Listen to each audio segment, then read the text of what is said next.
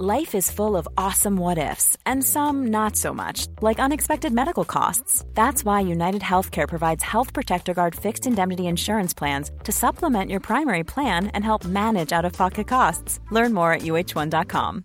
Hiring for your small business? If you're not looking for professionals on LinkedIn, you're looking in the wrong place. That's like looking for your car keys in a fish tank. LinkedIn helps you hire professionals you can't find anywhere else, even those who aren't actively searching for a new job but might be open to the perfect role. In a given month, over seventy percent of LinkedIn users don't even visit other leading job sites. So start looking in the right place. With LinkedIn, you can hire professionals like a professional. Post your free job on linkedin dot com slash people today. Everyone knows therapy is great for solving problems, but getting therapy has its own problems too, like finding the right therapist, fitting into their schedule, and of course, the cost. Well, BetterHelp can solve those problems. It's totally online and built around your schedule. It's surprisingly affordable too. Connect with a credentialed therapist by phone, video, or online chat, all from the comfort of your home. Visit better help dot com to learn more and save ten percent on your first month. That's BetterHelp, H E L P.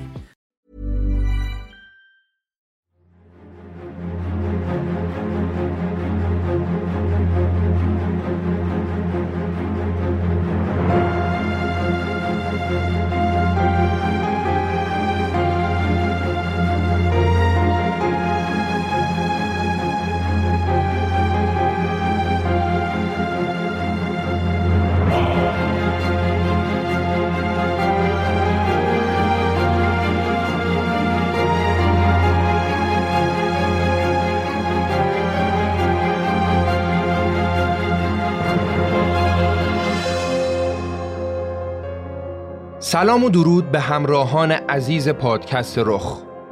شما به دومین قسمت از داستان سه قسمتی زندگی کوروش کبیر گوش میکنید.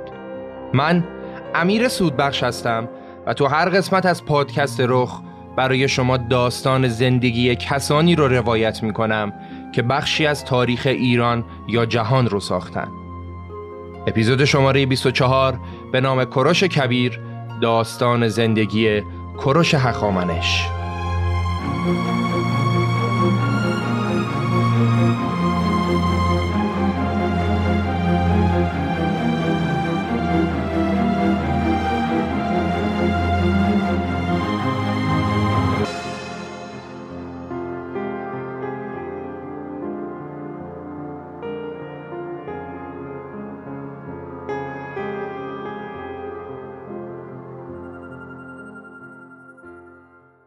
تو اپیزود قبل راجع به تمدن‌های باستان مفصل صحبت کردیم. به طور خلاصه گفتیم که ایلامی‌ها تمدن بزرگی بودند که به دست آشوربانیپال، بزرگترین پادشاه آشوری‌ها، از بین رفتند. خود آشوری‌ها که امپراتوری بزرگی رو برای خودشون ساخته بودند، از اتحاد بین مادها و بابلی‌ها شکست خوردند. بابلی‌ها یکی دیگه از اقوام بزرگ تمدن باستان بودند که پادشاه بزرگشون به نام بختالنصر با حمله به یهودیا و معبد سلیمان همه چی رو نابود کرد. ولی با توجه به اینکه دختر پادشاه ماد، یعنی آمیتیس خانم، رو به همسری گرفته بود، بابلی‌ها با مادها رابطه‌شون خوب بود. مادها هم یکی از اقوام بزرگ آریایی بودند که اولین پادشاهشون دیاوکو بود، بعد فرورتیش، و بعد از اون هوخشتره پادشاهشون شد که در زمان هوخشتره مادها بهترین اوضاع و احوالشون رو داشتن. بعد از هوخشتره پادشاهی افتاد دست پسرش آستیاگ یا آژیدهاک که اون پادشاه با اقتدار و با جربوزه‌ای نبود. آژیدهاک دخترش ماندانا رو داد به کمبوجیه پادشاه هخامنشیان و حاصل این ازدواج به دنیا آمدن کوروش، قهرمان داستان ما بود. در ادامه از هخامنشیان هم صحبت کردیم و داستان سلسله هخامنشیان رو از ابتدای تأسیس پادشاهیشون به دست هخامنش تا پادشاهی کمبوجیه پدر کوروش رو تعریف کردیم. در کنار اصل داستان هم به موضوعات جذاب دیگه تاریخی هم پرداختیم. داستان زیگورات چغازنبیل، کتابخونه آشوربانیپال، رابطه یونس پیامبر آشوری‌ها، معبد سلیمان و حمله به یهودیا و خیلی چیزای دیگه. این نکته خیلی مهم هم میدونیم که اینجای داستان و در زمان تولد کوروش نیمی از قدرت دست بابلی هاست و نیمی از قدرت هم دست پادشاهی ماد هاست و قوم پاسارگاد یا همون هخامنشیان تنها سرزمین های پارس و آنشان رو در اختیار خودشون دارن و درسته که خودشون پادشاه دارن ولی یه جورایی زیر نظر حکومت مادها زندگی میکنن. این تا اینجای داستان. تأکید میکنم که اگه قسمت اول رو گوش ندادید حتما اول اون قسمت رو گوش بدید تا بتونید تصویر درستی از تمدن‌های باستان، جایگاه قوم هخامنش و تمدن‌های بزرگ دیگه داشته باشید. اون وقته که راحت‌تر میتونید متوجه موضوعات اپیزود دوم بشید. تو اپیزود دوم ما از تولد کوروش شروع میکنیم، تمام اتفاقات مهم دوران زندگیش رو مرور میکنیم و تا اوج قدرت پادشاهی کوروش و تثبیت قدرت هخامنشیان پیش میریم. بریم سراغ اپیزود دوم. اسپانسر این قسمت لستسکند. همه شما حتما سایت و اپلیکیشن لستسکند رو میشناسید. میشه گفت لستسکند قدیمی ترین سایت گردشگری ایرانه که خرداد هزار و چهارصد یازده ساله شد. ولی چیزی که شاید درباره لستسکند ندونید اینه که لستسکند خودش فروشنده تور و یا آژانس مسافرتی نیست و در اصل یه بستر مقایسه و انتخاب یا مارکت پلیس تورهای مسافرتی داخلی و خارجیه که فقط هم با آژانس‌های خوشنام و معتبر و دارای مجوزهای لازم کار میکنه. توجه داشته باشید که شما در اصل دارید تورها رو مستقیم از آژانس ارائه دهندش میخرید و لستسکند این وسط حواسش هست که همه چی سر جاش باشه و از مسافراش حسابی حمایت میکنه. تازه مسافرها میتونن نظرات و تجربیاتشون رو در قالب نقد و بررسی آژانس‌ها، هتل‌ها، رستوران‌ها و جاذبه‌های گردشگری تو سایت و اپلیکیشن لستسکند بذارن و بقیه میتونن با خیال راحت از نظرات استفاده کنن و برای سفرشون بهترین انتخابو داشته باشن. تا الان بیش از شصت هزار سفرنامه و نقد و بررسی مطلب توسط کاربرای لستسکند منتشر شده که کار رو برای انتخاب بقیه خیلی راحت میکنه. قرار شد تو این اپیزود اول بریم سراغ این موضوع که اصلاً چی شد که آژیدهاک پادشاه ماد دخترش رو داد به کمبوجیه پادشاه هخامنشیان. خب تو نگاه اول اینطور به نظر میرسه که آژیدهاک با این کارش میخواست پایه‌های دوستی هخامنشیان و به طور خاص کمبوجیه رو با حکومت خودش محکمتر کنه که منطقی هم به نظر میرسه. اصلا برای همین خودش هم با دختر فرمانروای لیدیه ازدواج کرد و خواهرش آمیتیس هم با بخت و نصر ازدواج کرد. کلا این موضوع اون زمان روتین بوده. ولی حالا اگه بخوایم به گفته‌های هرودوت پدر علم تاریخ استناد کنیم، داستان ازدواج ماندانا و کمبوجیه و در نهایت تولد و دوران کودکی کوروش این بوده. گوش کنید. هرودوت میگه مدتها قبل از تولد کوروش و قبل از اینکه اصلا ماندانا ازدواج کنه، یه شب آژیدهاک خواب میبینه. خواب میبینه که از شکم ماندانا دخترش آبی میاد بیرون که کل پادشاهی ماد و کل آسیا رو این آب دربر میگیره. آژیدهاک از این خواب خیلی وحشت زده میشه و از مغها میخواد که خوابشو تعبیر کنن. مغها بهش میگن خوابی که دیدی تعبیرش اینه که ماندانا فرزندی رو به دنیا میاره که میتونه برای پادشاهی شما خیلی خطرناک باشه. همین میشه که آژیدهاک تصمیم میگیره دخترش ماندانا با بزرگان ماد ازدواج نکنه که خدایی نکرده بچهش بر ضد پادشاه قیام نکنه. پس اون میده به پادشاه پارس کمبوجیه که دیگه ماندانا پایتخت نباشه و خطری هم پادشاه رو تهدید نکنه.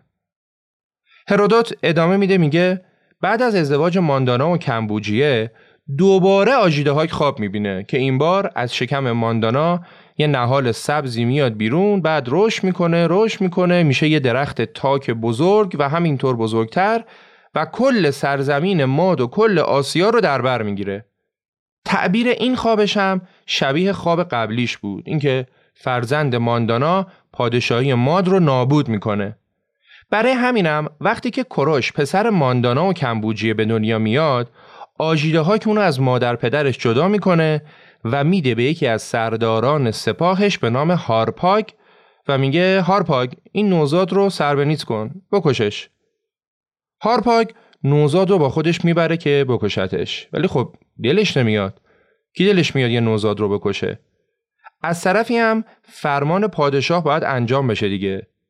پس هارپاگ تصمیم میگیره که خودش این کار رو نکنه و نوزاد رو میده به یه چوپان و میگه تو این کار رو بکن، تو نوزاد رو بکش. چوپان هم نوزاد رو میبره خونه و جریان رو به زنش توضیح میده. هرودوت اضافه میکنه که زن چوپان هم از قضا همون موقع یه بچه مرده به دنیا آورده بود و زن و شوهر چوپان تصمیم میگیرن کوروش نوزاد رو به جای اون بچه مرده جا بزنن و نوزاد رو نکشن و همینطور هم میشه و اینطوری کوروش زنده میمونه. این تا اینجای داستان عجیب غریب هرودوت.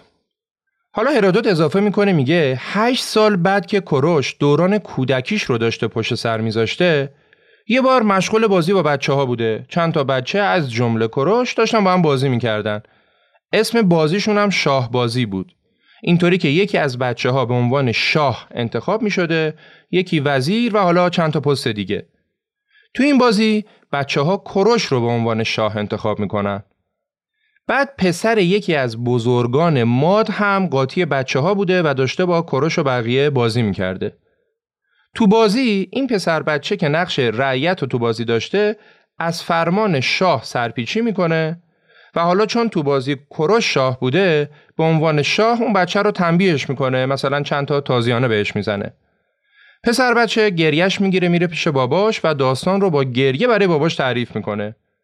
بابای بچه هم عصبانی پا میشه میره پیش پادشاه شکایت که شاها نگاه کن، در پادشاهی شما پسر یک چوپان جرأت کرده پسر یکی از بزرگان ماد رو کتک بزنه. آژیده هم میگه عجب، بگید بچه‌ای که این خبت رو کرده بیاد اینجا ببینم. خب میرن کوروش رو میارن به دربار و آژیده هاک بهش میگه بچه چرا این کارو کردی؟ چطور به خودت اجازه همچین کاری رو دادی؟ کوروش هشت ساله میگه تو بازی همه بچه ها منو به عنوان پادشاه انتخاب کردن و چون من شاه بودم اطاعت از فرمان شاه واجب بود و اون پسر این کار رو نکرد و تنبیه شد و الانم شما پادشاه منی و اطاعت از فرمان پادشاه بر من واجبه و من مطیع فرمان پادشاهی شما هستم. هرودوت میگه آژیده هاک با توجه به شخصیت و منطق گفتار کوروش و شباهتی که کوروش با مادرش ماندانا داشته، یهو دوزاریش میفته که ای دل غافل، این پسر پسر چوپان نیست، این بچه نوه خودشه. بعد فرمان میده که بگید هارپاگ سری بیاد اینجا. هارپاگ همون سردارش که قرار بود نوزاد رو بکشه. هارپاگ رو میارن و اونم اعتراف میکنه. بعد هم چوپانه میاد آخر داستان رو به پادشاه میگه و اینطوری میشه که همه چیز لو میره و آژیده هاگ میفهمه که بله این بچه نوه خودشه، کوروش نمرده و روبروش نشسته و حالا الباقی ماجرا. این داستان هرودوت درباره به دنیا اومدن و زنده موندن کوروش بود. به نظر من هر چقدر هم که به هرودوت پدر علم تاریخ بگن، خداییش برای من یکی که باور کردن قصه شنگول و منگول از این قصه هرودوت راحت تره. و البته شبیه این ماجرا و افسانه های دیگه هم هرودوت کم نگفته که تو اپیزود زندگی داریوش هم بهش اشاره کردیم. بگذاریم. چیزی که مشخصه اینه که ماندانا با کمبوجی ازدواج میکنه و کوروش به دنیا میاد و آژیده هاک هم در هر صورت گذاشته که اون زنده بمونه و کوروش هم تونسته بود رابطه خوبی با پدر بزرگش داشته باشه، یعنی با آژیده هاک، و کاملا مطیع و فرمانبر اون بود. راجع به طرز تربیت کوروش و نحوه بزرگ شدنش هم افسانه زیاده که ما اینجا کاری بهشون نداریم. کوروش در زمان حیات پدرش کمبوجیه، وقتی که هنوز جوان بود، بنا به سنت قدیمی پارس‌ها مسئولیت فرماندهی سپاه رو بر عهده میگیره و کمی بعد در سال پانصد و پنجاه و نه قبل از میلاد با مرگ کمبوجیه کوروش میشه شاه آنشان، شاه پارس. زمانی که این اتفاق افتاد، وضع آنشان و پارس و کل منطقه از همیشه آرومتر بود. رؤسای قبیله پاسارگاد و رؤسای قبایل دیگه ماد با توجه به رابطه خوبی که کوروش با پدر بزرگش آژیدهاک داشت، خیلی راحت پادشاهی اون رو بر هخامنشیان پذیرفتن و هیچ مخالف و رقیبی هم در کار نبود. کوروش بعد از پادشاهی برای تثبیت و افزایش قدرت خودش مجموعه بزرگ پاسارگاد رو میسازه و یه جورایی اون رو به عنوان پایتخت پادشاهی کوچیکش انتخاب میکنه. پاسارگاد همون جایی که امروز مقبره کوروش اونجاست.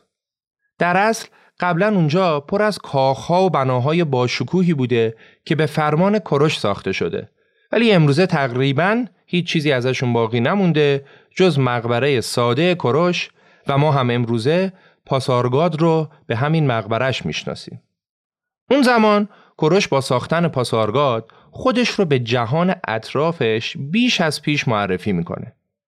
ساخت و سازهای بزرگ کوروش، قدرت نسبی که به دست آورده بود و تعریف و تمجیدهایی که ازش میشد باعث شد که آژیدهاک حواسش بیشتر از گذشته به کوروش باشه. مخصوصاً که آژیدهاک حدس میزد که در بابل عده‌ای میخوان با همدستی کوروش بر ضد پادشاه ماد شورش کنن و البته برخی از مورخین هم معتقدن بین کوروش و بابلی‌ها واقعاً قرارمداری هم بوده. در کل این صحبت‌ها باعث شده بود که آژیدهاک بیشتر از اینکه نگران بابلی‌ها باشه، نگران کوروش نوه خودش باشه و هر روز هم به این نگرانی‌هاش اضافه می‌شد تا اینکه تصمیم گرفت کوروش رو به پایتخت احضار کنه که احتمالاً یا یه بلایی سرش بیاره یا زیر نظر خودش نگهش داره. ولی کوروش که حد زده بود اوضاع از چه قراره و احتمال میداد که آژیدهاک قصد جونش رو داشته باشه، به پایتخت نرفت و اینجا بود که دیگه پدر بزرگ و نوه رو در روی هم قرار گرفتن و دشمنی بینشون آشکار شد. حالا اینو داشته باشید، هارپاک سردار آژیدهاک رو یادتونه؟ تو داستان تخیلی هرودوت اسمش آوردیم. گویا این آقای هارپاک یه بار یه خبطی میکنه و آژیدهاک هم یه بلای بدی سرش میاره، خیلی بد. هرودوت میگه خبطی که سردار کرده بود همون زنده نگه داشتن کوروش تو نوزادیش بوده. حالا هر اشتباهی که هارپاک کرده بود، بلایی که آژیدهاک سرش آورده بود این بود که آژیدهاک یه شب مخفیانه پسر هارپاک رو میکشه، با گوشتش غذا درست میکنه، بعد هارپاک رو دعوت میکنه به شام. غذا رو میده بهش و اون بدبخت هم میخوره. غذا که تموم میشه به هارپاک میگه خوشمزه بود، دوست داشتی؟ هارپاک میگه بله، عالی بود. بعد آژیدهاک میگه ظرف رو بیارید. مستخدما هم یه ظرف بزرگ دربسته رو میارن، میذارن جلوی هارپاک. هارپاک وقتی در ظرف رو باز میکنه، میبینه که توش سر و دست بریده شده پسرشه. بعدش آژیدهاک بهش میگه این باقی مونده غذایی بود که خوردی. آژیدهاک اینطوری سردارش رو تنبیه کرده بود. با توجه به این اتفاق وحشتناک، هارپاک همیشه منتظر بود که بتونه انتقامش رو از آژیدهاک بگیره. بعد بلایی سرش آورده بود دیگه. اونم منتظر یه فرصت بود که جبران کنه. واسه همین اون یک نامه برای کوروش فرستاد و تو نامه گفت که ای پسر کمبوجیه، ایزدان چشم به دیدار تو دارن. اگر میخواهی به زودی بر امپراتوری آژیدهاک حکومت کنی، پارس ها را برانگیز و با آنها علیه مادها بجنگ. اینجا همه چیز آماده است، بی تأخیر اقدام کن، من هم پشتیبان تو هستم. بعد هارپاک از ترسش واسه اینکه نامه دست آژیدهاک نیفته و دوباره از اون غذاها نده بخوردش، نامه رو گذاشته بود تو شکم یک خرگوشی که شکار کرده بود، بعد شکمش رو دوخته بود و توسط یکی از افراد نزدیکش خرگوش رو فرستاده بود پاسارگاد پیش کوروش. جمعی این جهات خبر از جنگ بین مادها و پارسها رو میداد. جنگ بین آریایی ها، جنگ بین پدر بزرگ و نوه، جنگ بین آژیدهاک و کوروش.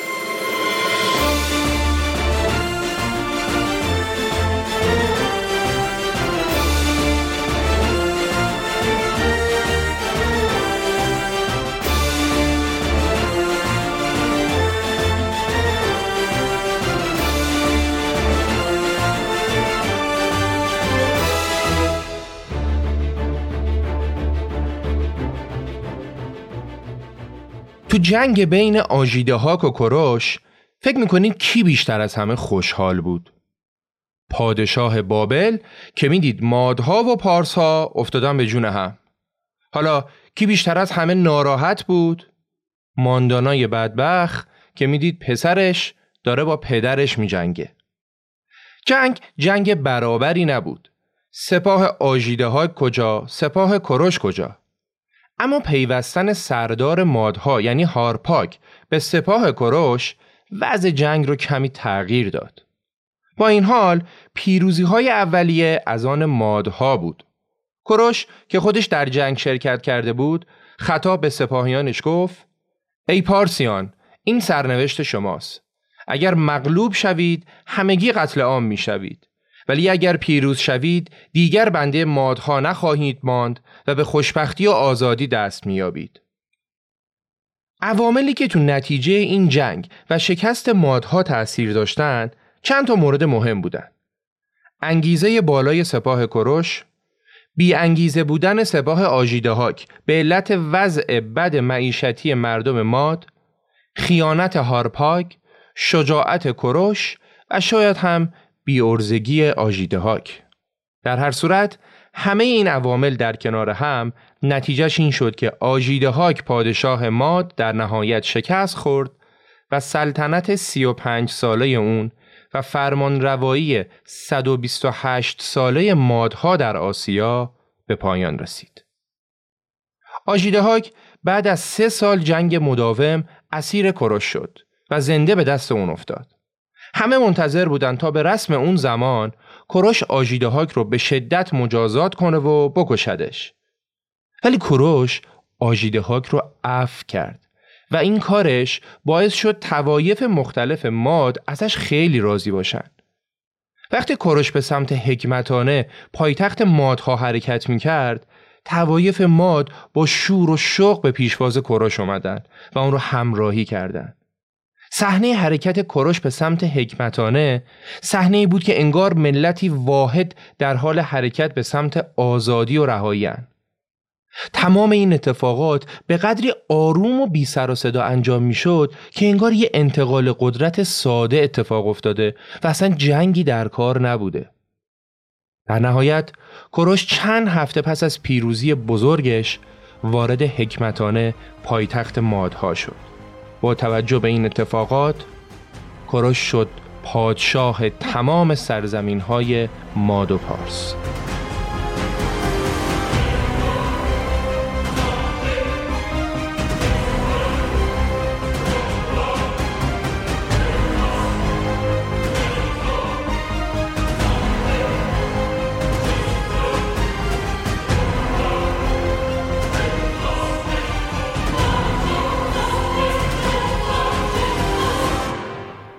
در حکمتانه یا همون همدان، کوروش خزینه طلا و جواهرات مادها رو تصاحب کرد و خب هیچ آسیبی هم به شهر نزد. کوروش برای اینکه رؤسای قبایل مختلف ماد تو تصمیم گیری های کلان شرکت داشته باشن و اینطوری نباشه که خودش بخواد همه چیز رو دیکتاتوری تصمیم بگیره، شورای متشکل از هفت تن از بزرگان که بهش شورای سلطنت میگفتن تشکیل داد که شاه در رأس این شورا بود. اینطوری هم وحدت قبایل مختلف حفظ می شد و همین که قبایل خیالشون راحت بود که از حمایت شاه برخوردارند. البته باید دقت کنیم که مادها یه ملت خام و بکر نبودن که کوروش بتونه به میل خودشونا رو تربیت کنه و بهشون فرمان روایی کنه و چه بسا که فرهنگ مادها پیشرفته ترم بود. مادها به هخامنشیان الفبای سی و شش حرفی خودشون رو یاد دادن و همچنین به اونا یاد دادن که برای نوشتن به جای سفال از پوست آهو و به جای چکش از قلم یا همون پر استفاده کنن. علاوه بر اینها مادها فنون جدید کشاورزی رو هم به پارس‌ها یاد دادن. حالا خب اینا که نکات خوبی بود و مشکلی هم نبود. مشکلی که تو ادغام این دو فرهنگ به وجود اومد مشکلات مذهبی بود. هخامنشیان بیشتر زرتشتی بودند و گوش به فرمان اهورا مزدا، در حالی که مادها خدایان خودشونو میپرستیدن و مغها قدرت زیادی رو تو حکومت قبلی داشتن. دقت کنید ها، خیلی از ما مغها رو صرفاً روحانیون زرتشتی میدونیم، در صورتی که علاوه بر روحانیون زرتشتی کلاً به روحانیون مذهبی اون زمان میگفتن مغ، چه زرتشتی چه غیر زرتشتی. مغهای ماد ردای بلند سفید میپوشیدن و یک کلاه مخصوص هم میذاشتن رو سرشون و بعضی مراسم و اعتقادات خاص و عجیبی هم داشتن. مثلا برای خدای خودشون اسب سفید قربانی میکردن و یا اینکه اونا وظیفه داشتن یه سری از جانوران و حشراتی که به نظرشون مضر و اضافی بودن رو بکشن. حشرات و حیواناتی مثل موش، مگس، لاک‌پوش، مورچه، قورباغه. برای همینم مغهای ماد همیشه مسلح به ابزار خاصی به نام کشنده دیوها بودن و این جونورها و حیوانای بدبخت رو میکشتن و خوشحال و شادان که آره یه دیو دیگر هم کشتیم.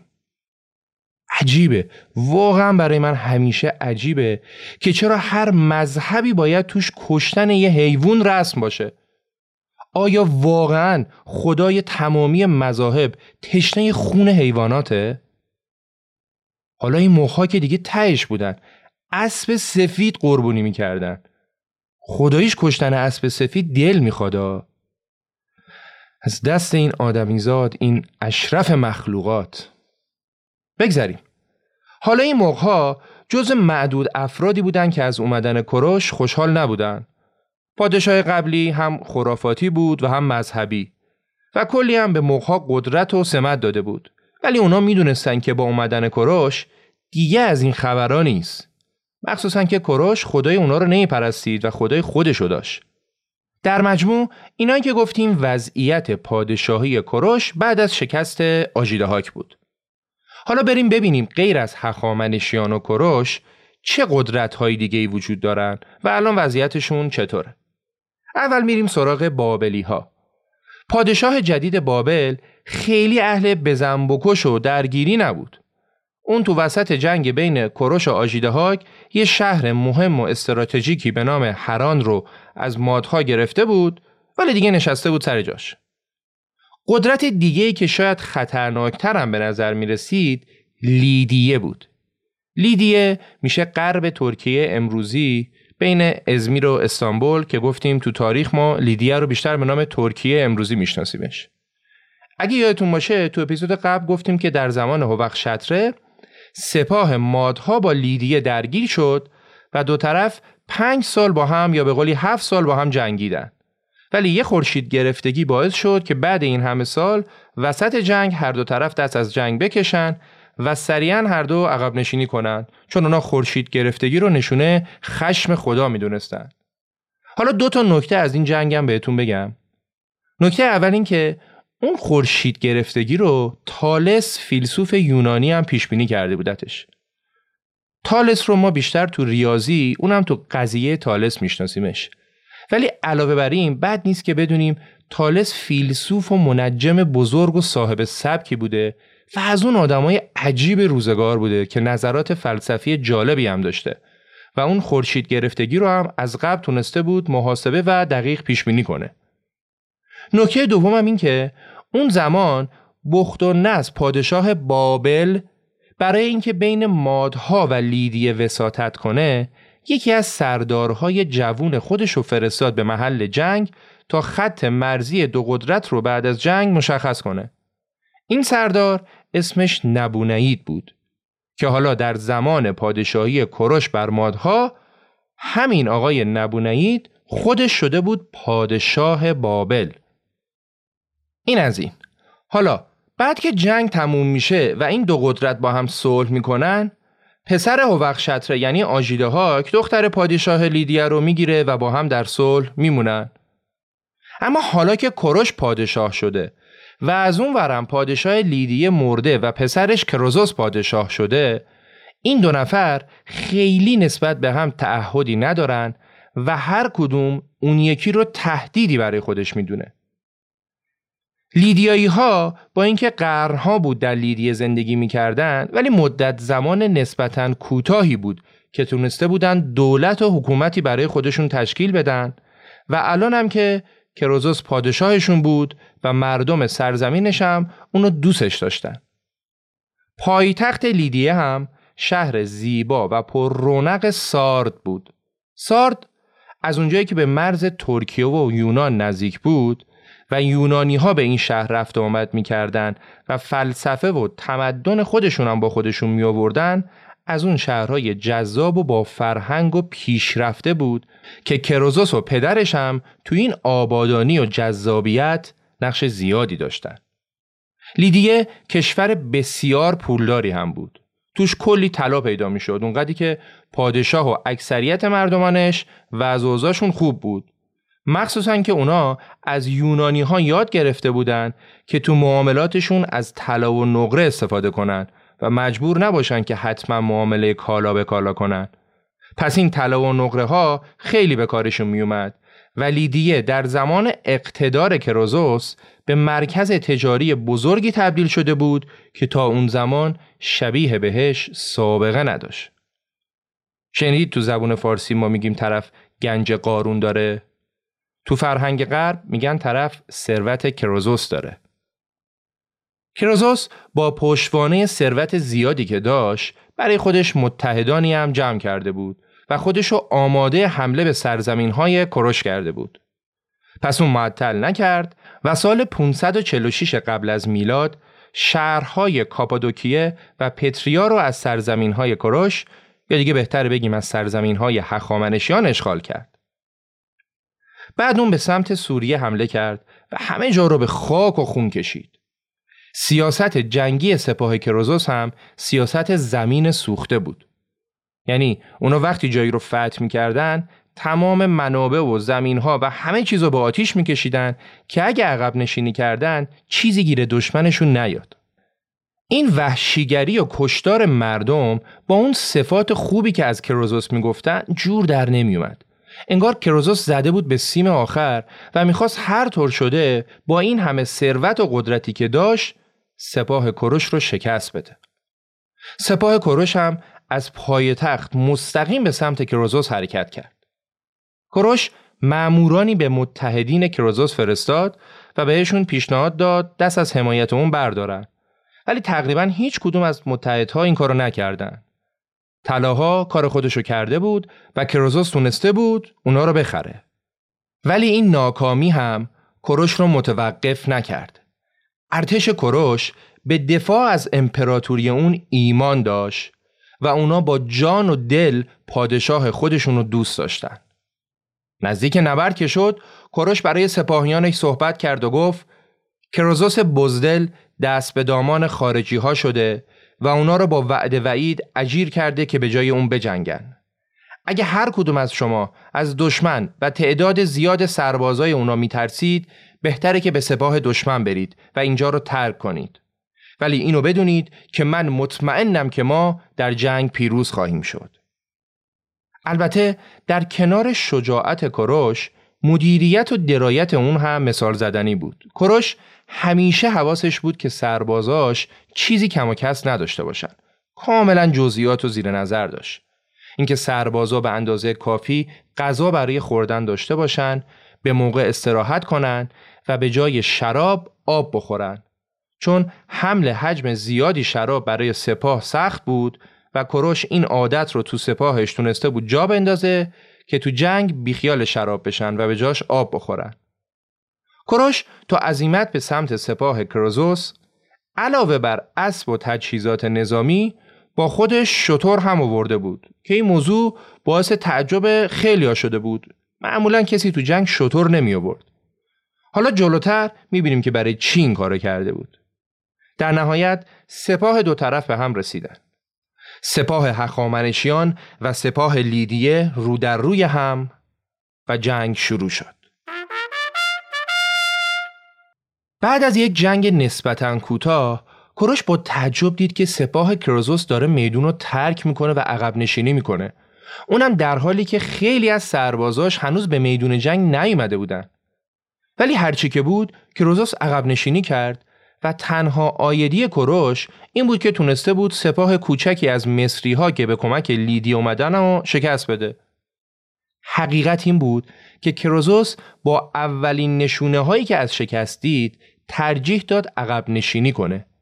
زمستون نزدیک بود و اون میدونست که سپاه کوروش حداقل تا بهار سال بعد نمیتونه بیاد دنبالشون و کوروش مجبور میشه عقب نشینی کنه و این همه راهی که اومده رو دست خالی برگرده.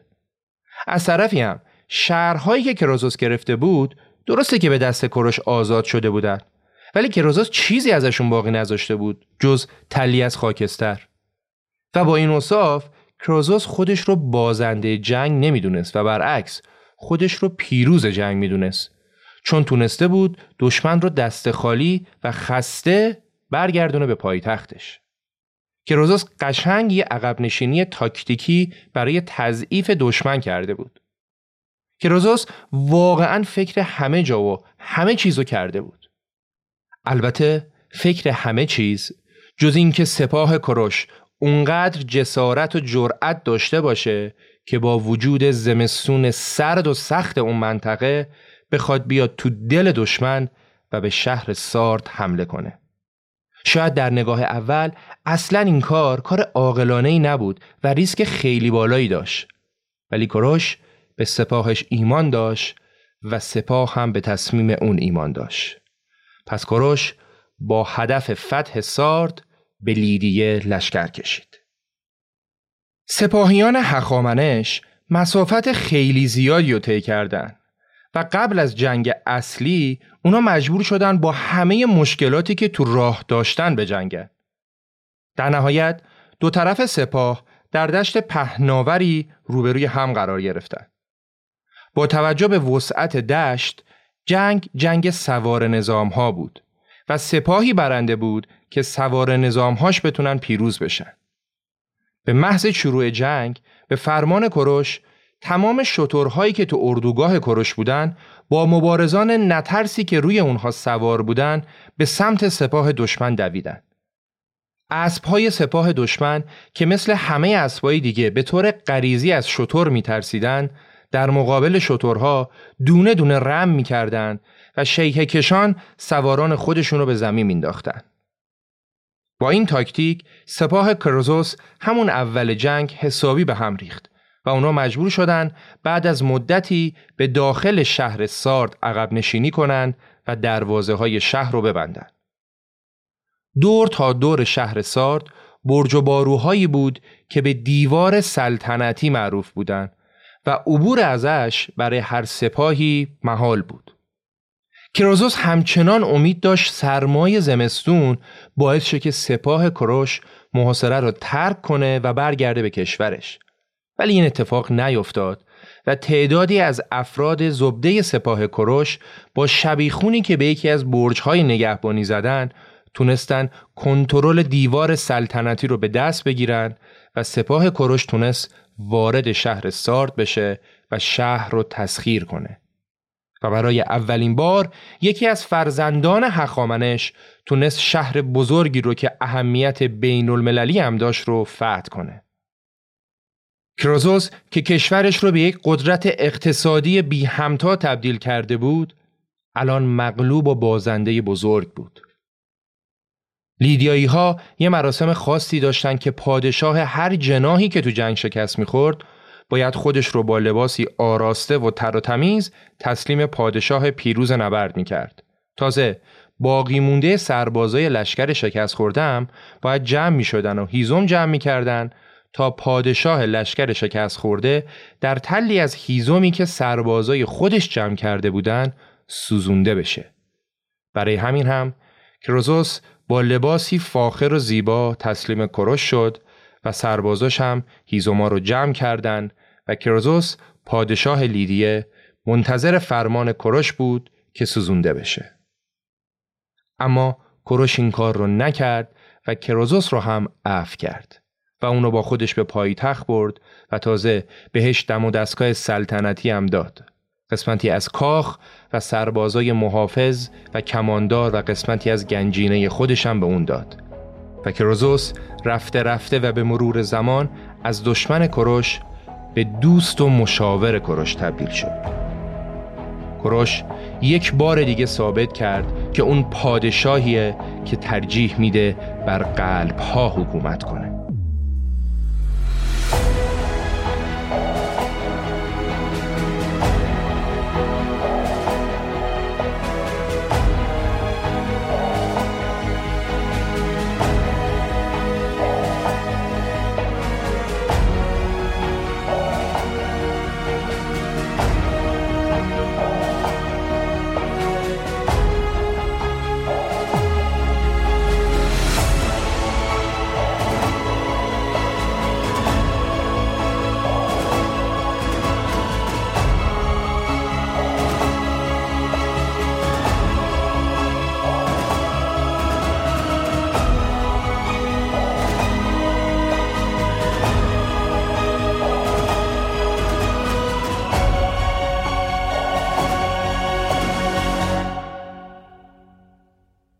بعد از فتح سارد در پنج سال بعد فتوحات کوروش هیرکانی یا همون گرگان امروزی و مناطق اطراف اون بود. کوروش حکومت این سرزمین ها رو به ویشتاسپ داد. ویشتاسپ میشه پدر داریوش هخامنش که تو اپیزود شاهنشاه داستان زندگی داریوش رو مفصل تعریف کردیم. بعد از اون کوروش در طی چهار سال قسمت‌هایی از افغانستان و پاکستان و تاجیکستان و ازبکستان امروزی رو هم به امپراتوری ایران اضافه کرد و تا هند هم جلو رفت و شاخه دیگه از اقوام آریایی رو که همونطور که گفتیم سالها قبل به اونجا رفته بودن رو زیر پرچم امپراتوری بزرگ هخامنشیان آورد. با همه فتوحاتی که کوروش داشت ولی هنوز رقیب اصلی هخامنشیان سر و مر و گنده سر جاش نشسته بود. قبلتر گفتیم دیگه قدرت اصلی دست مادها و بابلی‌ها بود. کوروش سرزمین‌های ماد رو فتح کرده بود و علاوه بر اون لیدیه و چندین کشور دیگه هم فتح کرده بود، ولی سرزمین‌های امپراتوری بابل هنوز مونده بود. همونطور که اوایل اپیزود گفتیم پادشاه بابل شخصی بود به نام نبونید.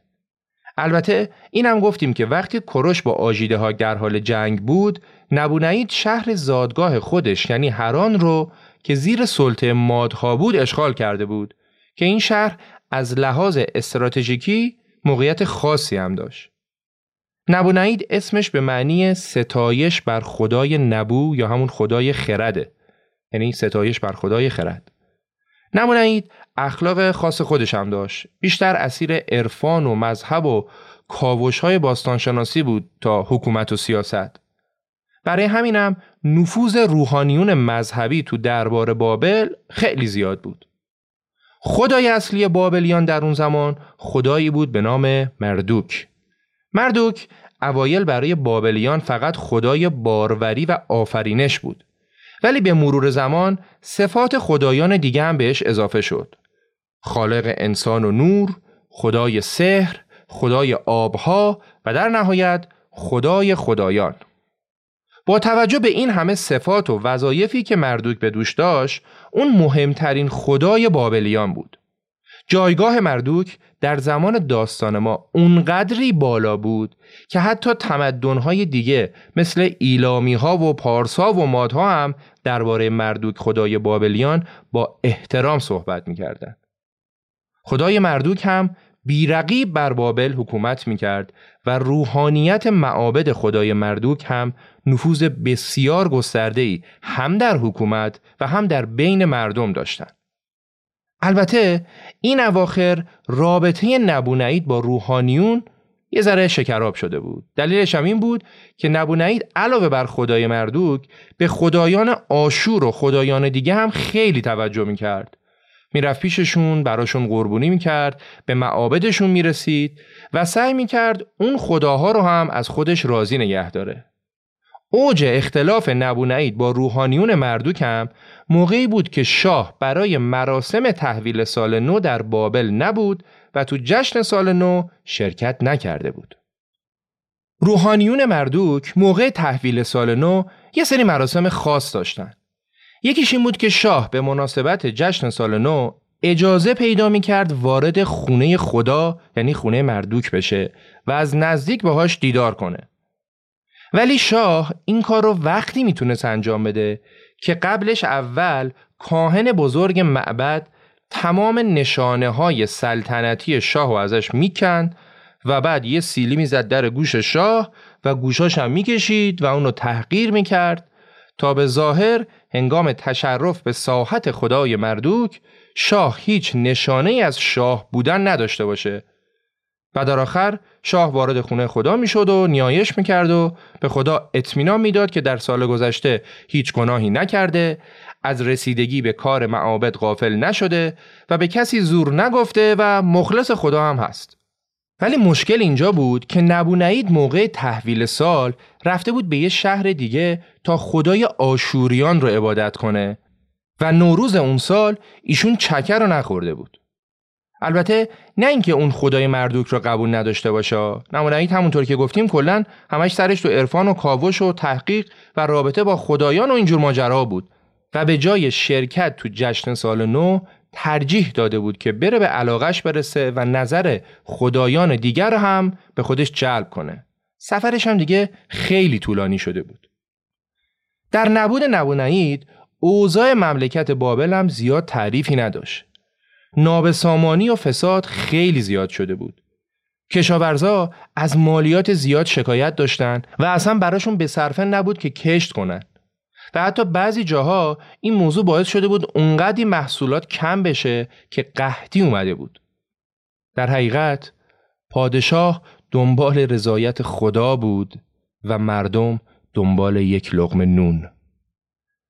همه این عوامل دست به دست هم داده بود که یک جنبش هواداری نسبت به کوروش در داخل بابل شکل بگیره و مردم بابل که خیلی از روحانیون و پادشاهشون نمیدیدن، چشم امیدشون به کوروش بود.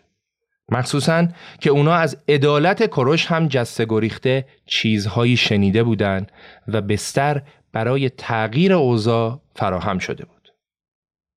همزمان کوروش کشور قدیم اسرائیل و دمشق و چند شهر عربی دیگر هم گرفته بود و تونسته بود با بینش سیاسی خودش و عدالتی که برقرار میکرد مردم این شهرها رو هم دوست و متحد خودش کنه تا اونجایی که وقتی میخواست خودش رو برای فتح بابل آماده کنه اعراب داوطلبانه و با رضایت خودشون برای کوروش سرباز هم فرستادن. وقتی به نبونید خبر رسید که دیگه امروز فرداست که کوروش به بابل حمله کنه، حساب کار اومد دستش و از سفر خودش برگشت به بابل. خیلی هم خوشبین بود که بعد از بازگشت به بابل مردم با دیدن پادشاهشون همدل بشن و خودشون رو برای نبرد بزرگ آماده کنن. اتفاقی که البته فقط تو ذهن نبونید افتاد و تو واقعیت بازگشت پادشاه به بابل هم نتونست شادی و هیجان عمومی رو ببره بالا.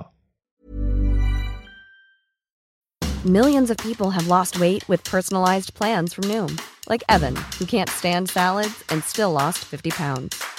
Salads generally for most people are the easy button, right? For me, that wasn't an option. I never really was a salad guy. That's just not who I am. But Noom worked for me. Get your personalized plan today at Noom dot com. Real Noom user compensated to provide their story. In four weeks, the typical Noom user can expect to lose one to two pounds per week. Individual results may vary. I'm Sandra, and I'm just the professional your small business was looking for. But you didn't hire me, because you didn't use LinkedIn Jobs. LinkedIn has professionals you can't find anywhere else, including those who aren't actively looking for a new job, but might be open to the perfect role, like me. In a given month, over seventy percent of LinkedIn users don't visit other leading job sites. So if you're not looking on LinkedIn, you'll miss out on great candidates, like Sandra. Start hiring professionals like a professional. Post your free job on linkedin dot com slash people today. نبونید وقتی برگشت به بابل یه دستور عجیبی هم صادر کرد. اون برای اینکه حمایت تمام خدایان رو همراه خودش داشته باشه دستور داد تمام خدایان اصلی شهرهای بزرگ امپراتوری منتقل بشن به پایتخت تا اون بتونه از نزدیک زیر سایه حمایت خدایان باشه. این اقدام نبونید مردم شهرهایی که از حمایت خدای خودشون محروم شده بودن و خیلی ناراحت کرد. مردم میدیدن اوضاع که خوب نیست، خدامون هم که بردن و دیگه چیزی برای دفاع کردن براشون نمونده بود. اصلا از چی باید دفاع میکردن؟ از وضع موجود، از خدایی که نیست، از چی؟ به جاش نبونهی در پای تخت خیالش راحت بود که با وجود این همه خدا دیگه دست بنی بشری بهش نمیرسه و خدایان از او پاسداری میکنند. از اون طرف هم کوروش سپاه خودش رو برای مهمترین نبرد زندگیش آماده کرده بود. الان دیگه وقت تصفیه حساب نهایی با بابلی‌ها و تشکیل امپراتوری بزرگ و افسانه‌ای هخامنشیان بود. کوروش فرماندهی سپاه رو به یکی از سردارانش به نام گوبریاس داد که خودش اصالتاً اهل بابل بود. اون با این کارش میخواست نشون بده که قرار نیست بیاد و بابل رو به خاک و خون بکشه، که اگه اینطور بود یه سردار بابلی هیچ وقت راضی به قبول فرماندهی سپاه نمیشد. از طرفی کوروش پسرش کمبوجیه رو هم در این جنگ در کنار خودش داشت. کمبوجیه محصول ازدواج کوروش با دوشیزه هخامنشی به نام کاساندان بود. تو اپیزود بعدی که آخرین قسمت هم هست مفصل راجع به همسر و فرزندان کوروش و دین و آیینش و خیلی چیزای دیگه که مربوط به شخص خودش میشه صحبت میکنیم و اینجا بهش ورود نمیکنیم. فقط اسامی رو هم قاطی نکنیم ها. اسم پدر بزرگ کوروش کوروش بود. اسم پدر کوروش کمبوجیه بود. اسم پسر کوروش هم کمبوجیه بود. در هر صورت کمبوجیه که قرار بود وارث امپراتوری پدر باشه هم در این نبرد بزرگ حضور داشت. در نهایت در پاییز سال پانصد و سی و نه قبل از میلاد حرکت ارتش هخامنشیان به داخل امپراتوری بابل و به طور مشخص به سمت شهر بابل شروع شد. در اوایل مسیر چند سپاه کوچیک از بابلی‌ها سعی کردند جلوی راه کوروش رو بگیرن، ولی نه تنها موفق نبودن بلکه به وفور دیده میشد که سربازان بابل به سپاهیان کوروش ملحق میشن و مردم هم در شهرها نه تنها مقاومتی نشون نمیدن بلکه راه رو برای عبور سپاه کوروش فراهم میکنن و به گرمی از اونها استقبال میکنن. ولی اینا قسمت ساده ماجرا بود.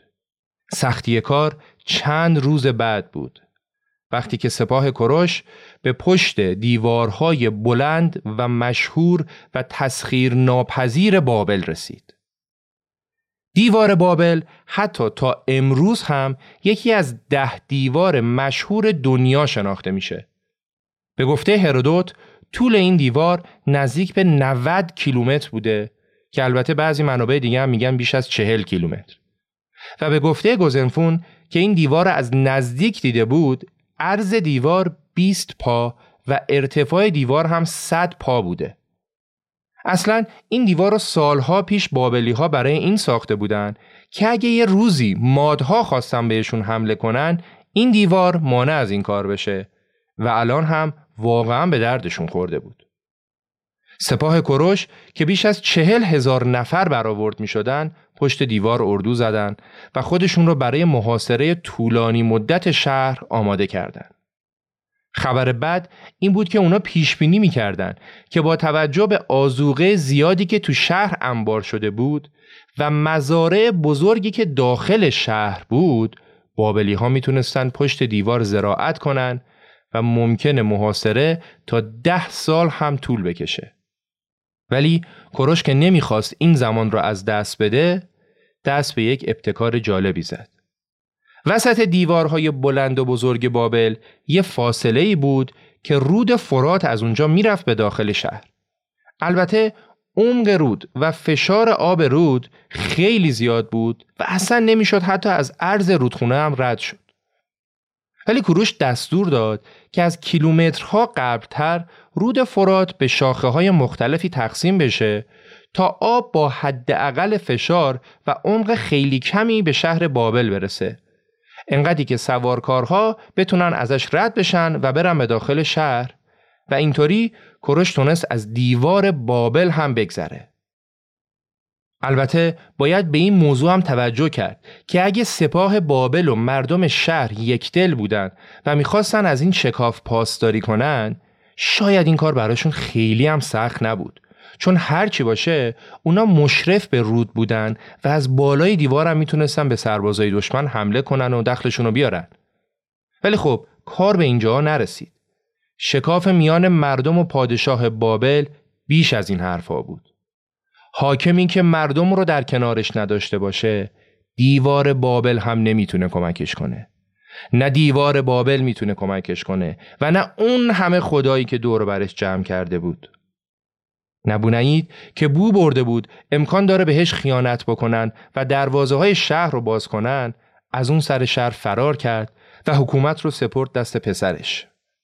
سپاهیان کوروش هم وقتی وارد بابل شدن، بدون اینکه مقاومتی از سمت بابلی ها داشته باشن، تونستن دیوار بابل و شهر بابل رو فتح کنن و بابل بدون جنگ و خونریزی به دست کوروش افتاد. شش سال بعد از فتح لیدیه و پایتختش سارد به دست کوروش، این بار بابل، شهری با صد هزار نفر جمعیت، صدها معبد، کاخهای بیشمار و برج معروف بابل، شهری که نظم و زیبایی اون در هیچ جای دیگه‌ای نظیر نداشت، به دست کوروش فتح شد.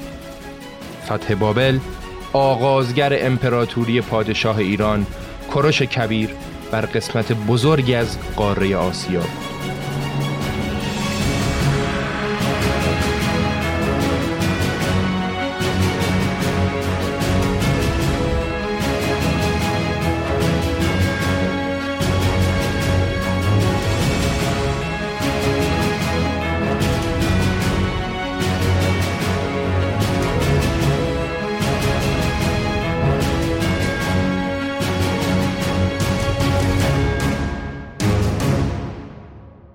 سرنوشت نبونید این بود که به دست سپاهیان کوروش دستگیر شد و کوروش اونو به کرمان تبعید کرد و یک سال بعد اون از دنیا رفت و کوروش برای احترام به پادشاه بابل یک روز عزای عمومی هم اعلام کرد. وقتی بابل فتح شد و کوروش به داخل شهر اومد، اون از نزدیک برج معروف بابل رو هم دید. حیفه که داستان جالب برج رو براتون تعریف نکنم. اجازه بدید یکم از کوروش فاصله بگیریم و داستان برج بابل رو گوش کنید. برج بسیار بلند بابل تقریباً وسط شهر ساخته شده بود. طول و عرض و ارتفاعش نود متر بود و خیلی هم معروف شده بود. کاراییش هم این بود که به عنوان زیگورات خدای مردوک ازش استفاده می‌کردن. راجع به زیگورات هم تو اپیزود اول توضیح دادیم و گفتیم که زیگورات معابد هرمی شکل بزرگی بود که اون زمان می ساختن و به خدایان تقدیم می کردن. مردم بابل تا قبل از ویران شدن برج، اونقدی که این برج بلند بود اون رو یکی از ستونهای آسمون می دونستن. حالا داستان عجیب این برج چیه؟ داستانش اینه که تورات، کتاب مقدس یهودیا، گفته که دلیل اصلی این که آدم‌ها به زبان‌های مختلف صحبت می‌کنند و زبان واحدی ندارند، وجود برج بابله. درست شنیدی؟ تا تورات میگه دلیل این که آدم‌ها به زبان‌های مختلف صحبت می‌کنند وجود برج بابله. تورات میگه وقتی خدا دید که مردم با یک زبان صحبت می‌کنن و با هم متحد شدن و تونستن برجی به این بزرگی درست کنن، نگران میشه که نکنه آدم هایی که تونستن این برج رو بسازن هر کار دیگه ای هم که دوست داشته باشن بتونن انجام بدن. پس بهتره بریم روی زمین و زبان های اونا رو تغییر بدیم تا نتونن اونقدر با هم متحد بشن. اجازه بدید این قسمت رو عیناً از روی متن ترجمه شده کتاب هم براتون بخونم. کتاب مقدس، کتاب پیدایش، قسمت برج بابل. اما هنگامی که خداوند به شهر و برجی که در حال بنا شدن بود نظر انداخت، گفت زبان همه مردم یکیست و متحد شده این کار را شروع کردند. اگر اکنون از کار آنها جلوگیری نکنم، در آینده هر کاری بخواهند انجام خواهند داد. پس زبان آنها را تغییر خواهیم داد تا سخن یکدیگر را نفهمند. این اختلاف زبان موجب شد آنها از بنای شهر دست بردارند و به این ترتیب خداوند ایشان را روی زمین پراکنده ساخت. بله، بنا به گفته کتاب مقدس دلیل وجود زبانهای مختلف نگرانی خداوند از اتحاد بین آدمها بوده. همینقدر عجیب، همینقدر غریب. برگردیم به کوروش. بعد از فتح بابل، اولین تصمیم کوروش این بود که فرمان داد خدایانی که نبونعید به پای تخت تبعیدشون کرده بود به شهرهای خودشون برگردن و پرستش خدایان و آیینهای مذهبی تو هر شهری همونطور که مردم اون شهر و دیار دوست دارن و اعتقاد دارن برگزار بشه. حالا خیلی جالبه که روحانیون مذهبی بابل که معابد مربوط به خدای مردوک رو در دست داشتن، وقتی دیدن که کوروش فاتح بابل شده و با معابد اونا کاری نداره، اومدن گفتن که اصلا خود مردوک خواسته که کوروش بیاد و بابل رو فتح کنه. اونا گفتن مردوک تمام کشور رو زیر نظر داشت و دنبال شاهی دادگر بود که بتونه قلب خودش رو به اون اهدا کنه. برای همین اون کوروش رو انتخاب کرد و نام اون رو بر زبون آورد و اون رو شاهنشاه تمام جهان کرد و به او فرمان داد که به سمت بابل بره و بهش کمک بکنه که بدون خونریزی بابل رو فتح کنه. رو که رو نیست ماشاءالله. البته کوروش هم که همیشه به اعتقادات و عقاید سایر ملل احترام زیادی میذاش، خیلی با حرفای اونا مخالفتی نمیکرد. اصلا اینجوری اون میتونست بین مردم مقبولیت بیشتری هم داشته باشه و چی از این بهتر. اون چهار تا مخالفی هم که میگفتن کوروش پارسی و از ما نیست و ما نباید زیر سلطه اون باشیم، دیگه ساکت شدن، چون به گفته خودشون خدای مردوک کوروش رو انتخاب کرده بود. کوروش با احترام کاملی که به خدای مردوک گذاشت، روحانیت و مردم رو طرفدار خودش نگه داشت. بعد هم کمبوجی پسرش رو به عنوان شاه بابل انتخاب کرد و خودش به سمت پایتخت برگشت. از این پس قرار بود پادشاهان هخامنشی بر شهر اسرارآمیز بابل سلطنت کنند. بابلی که نامش به معنای دروازه الهی بود، یعنی دروازه‌ای که از طریق اون خدایان به جهان زمینی راه پیدا می‌کنند. فرمانروایی بر دروازه الهی برای شاه ایران به معنای حاکمیت بر تمام جهان بود. حالا همه چیز تعیین تکلیف شده بود جز یه موضوع اساسی و قدیمی. تکلیف یهودیایی که سالها پیش از اورشلیم به بابل تبعید شده بودن مشخص نبود. داستان کامل تبعیدشون رو تو اپیزود اول گفتیم دیگه. یهودیایی تبعید شده وضعشون تو بابل بد نبود. اینطور نبود که مثل مجرم‌ها بهشون نگاه بشه. اونا نزدیک به هفتاد سال تو فرهنگ بابل بر خورده بودن و وضعیتشون روز به روز بهتر شده بود. ولی اکثر اونا دین خودشون و شهر و دیار خودشون رو فراموش نکرده بودن و منتظر منجی و نجات دهنده‌ای بودن که بتونه دوباره دیار آبا اجدادیشون رو بهشون پس بده. سالها قبل پیامبرشون ارمیای نبی بهشون گفته بود که این فرمان خداست که شما باید یوغ بردگی بابلی ها رو بپذیرید و منتظر فرمان خدا بمونید. عدالت کوروش همانطور که شامل حال تمام مردمان دیگه شده بود، شامل حال یهودی ها هم شد و کوروش به اونها اجازه بازگشت به سرزمین های خودشون رو داد. به محض صدور فرمان بازگشت یهودیا به اورشلیم توسط کوروش، پیامبر جدید یهودیا به نام اشعیای دوم ادعای جالبی رو مطرح کرد و گفت کوروش فرستاده خدای بزرگ ماست. یعنی همون ادعایی که روحانیت بتپرست بابل می‌کردن و ایشون هم کرد.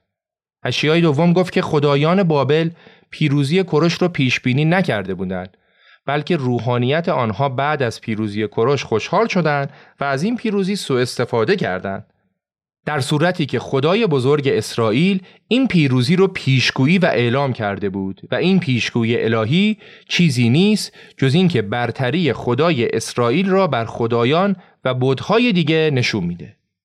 اشعیا کوروش را از زبون خداوند برای یهودیان اینطوری معرفی کرد: کوروش بنده من و برگزیده من است که جانم از او خشنود است.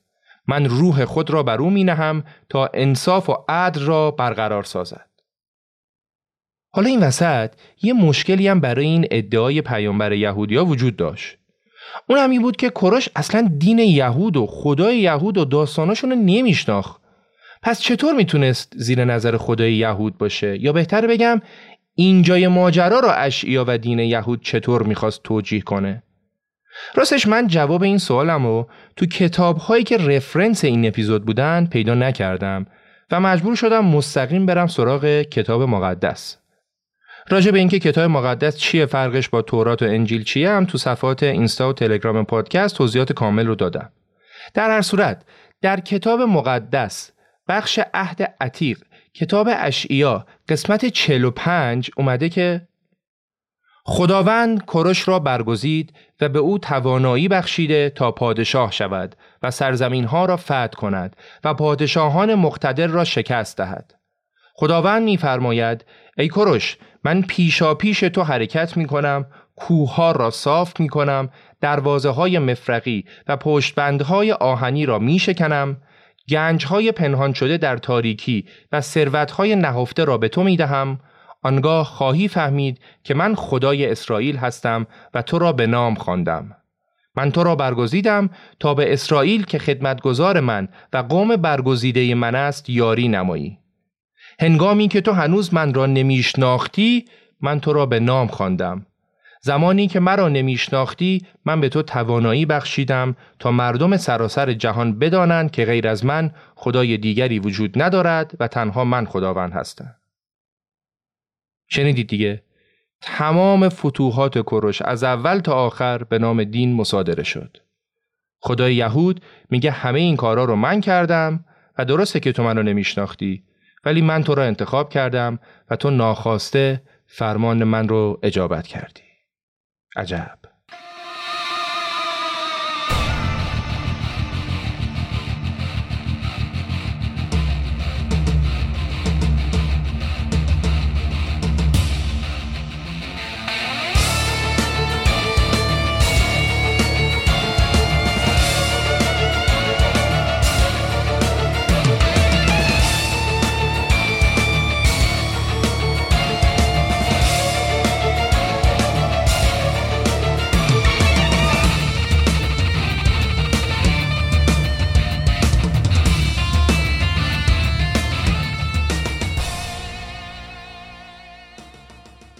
راجع به نقش کوروش در دین یهود و اومدن اسم کوروش در قرآن به نام ذوالقرنین تو اپیزود بعد بیشتر صحبت میکنیم. در صورت چیزی که مهم بود این بود که یهودی ها هم از عدالت کوروش بی بهره نمونن و برای همینه که امروزه خیلی از یهودی ها کوروش رو به عنوان پیامبر خودشون میدونن. کوروش فرمان بازگشت بزرگ یهودی ها رو صادر کرد. بعضی از یهودی ها که برای بازگشت مردد بودن تو بابل و اطراف بابل موندن، ولی عده زیادی از اونها به سمت اورشلیم حرکت کردند. فقط در کاروان اول بیش از پنجاه هزار نفر از یهودیایی بودند که حرکتشون به سمت اورشلیم نیاز به حدود دو هزار اسب و قاطر و شتر و کلی هزینه های سنگین دیگه‌ای بود که کوروش همه رو متقبل شد تا یهودی‌ها هم طعم شیرین عدالت اون رو بچشن.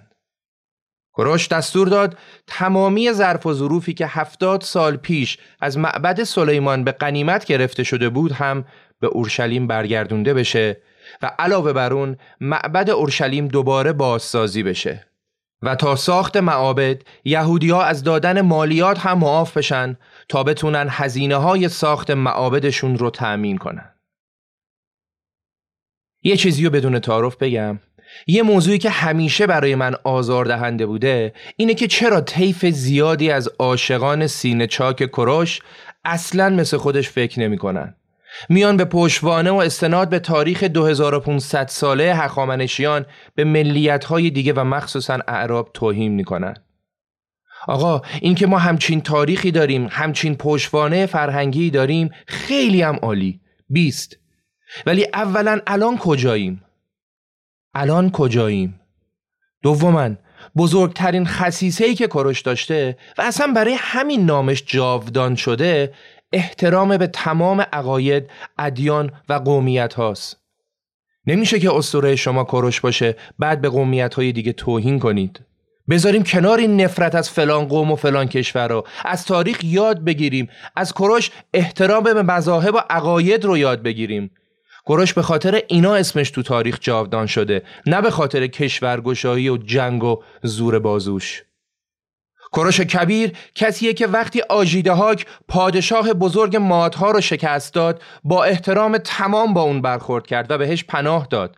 وقتی کروزوس پادشاه لیدیه رو شکست داد، با دشمنش هم با احترام برخورد کرد.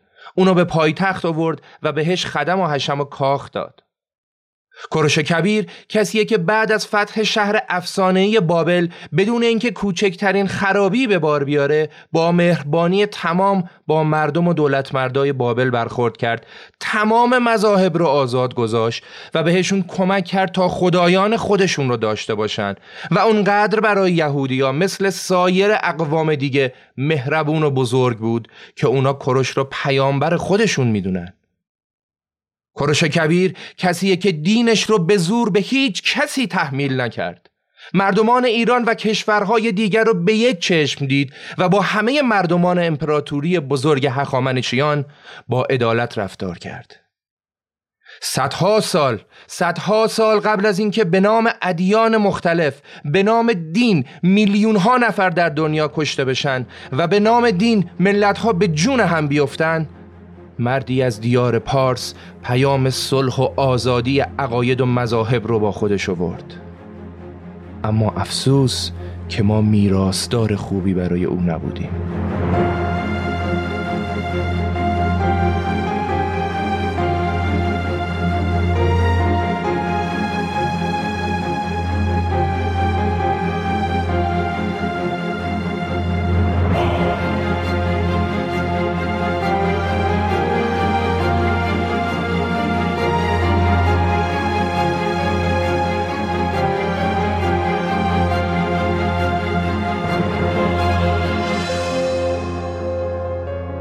چیزی که شنیدید قسمت دوم از داستان زندگی کوروش کبیر بود. در قسمت بعد که قسمت پایانی هم خواهد بود، قرار راجع به مذهب کوروش، منشورش، همسر و فرزندانش، کوروش ذوالقرنین، نحوه مرگ کوروش و خیلی چیزهای دیگه صحبت کنیم. هدف ما در پادکست رخ دادن آگاهی هرچه بیشتر به مخاطبانمون از طریق مرور تاریخ، تا بتونیم با آگاهی بیشتر از گذشته فردای بهتری رو بسازیم. اگه دوست داشتید تو این راه همراه ما باشید و از ما حمایت کنید، میتونید همین الان پادکست رخ رو از طریق پست و استوری یا هر روش دیگه‌ای به اطرافیانتون معرفی کنید. ممنون از حامی این اپیزود، سایت و اپلیکیشن لاستسکند. ممنون از دوستانی که از پادکست رخ حمایت مالی میکنن و سپاس از تک تک شما همراهان عزیز. امیر سودبخش، تیر ماه هزار و چهارصد.